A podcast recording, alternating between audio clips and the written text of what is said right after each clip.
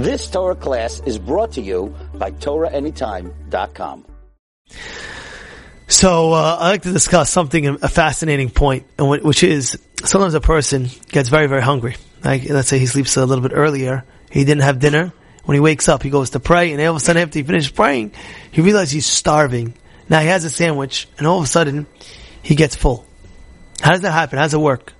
The answer is very simple. It's very simple. It's a miracle. It's a miracle.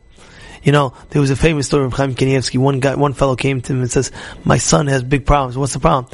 He eats and eats and eats and he doesn't become he doesn't become full. He doesn't become full. Don't know why." So he tells him, "Go check the mezuzah." Rav Chaim Kanievsky tells him, "Go check the mezuzah." He checks the mezuzah, and they see where it says "Va'achalta v'savata u'barachta." It says "Va'achalta v'achalta u'barachta."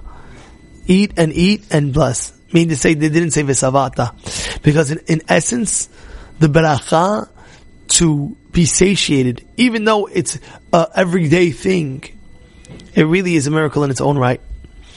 And it's the same thing with clothing. It wouldn't make sense that you wear a jacket and you become warm. You wear a sweater and you become warm. Kadosh Baruch Hu is making miracles. Aye, but it's everyday thing. It's everyday thing. Just because it happens every day doesn't mean it's not a miracle. And that is the same lesson that we learn in um, in Hanukkah.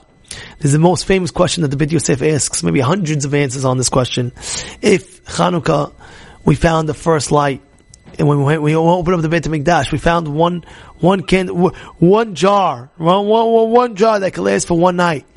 So why are we celebrating eight nights? We're supposed to seven, seven nights. The first night is not a miracle. There's many answers to this question, right? And uh, one of the answers that the Alter Mikelm says that we have to understand the fact that you can light olive oil and comes light out of it, that itself is its own miracle. How could it even happen? That itself is a miracle. If you would take a wick and put in an olive and light it up, doesn't light. But if you squeeze the olive and you put it on the oil, it lights. How does that work? The whole thing is a miracle. And therefore, we have to understand, time of Hanukkah and any time in, in general in our lives, the fact that we're breathing and the fact that we're alive, the fact that we're walking and talking, you can't explain how does a person talk. Oh, there's vocal cord, what vocal cords? You can understand how vocal cords work. You understand how vocal cords work. And it works. How seeing works, you understand, oh, there's a reflection in the eye, in the back of the eye. There's a, there's a retina, and through the retina, you can explain how a person can see different colors.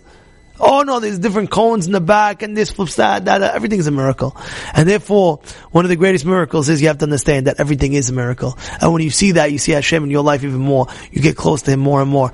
And everything will be into your life a blessing and a thankful, thankfulness to HaKadosh Baruch Hu that you're alive and well and walking and talking and everything else is working properly. This is one of the greatest miracles that you have to thank Hashem for. Have a great day. You've just experienced another Torah class brought to you by TorahAnytime.com.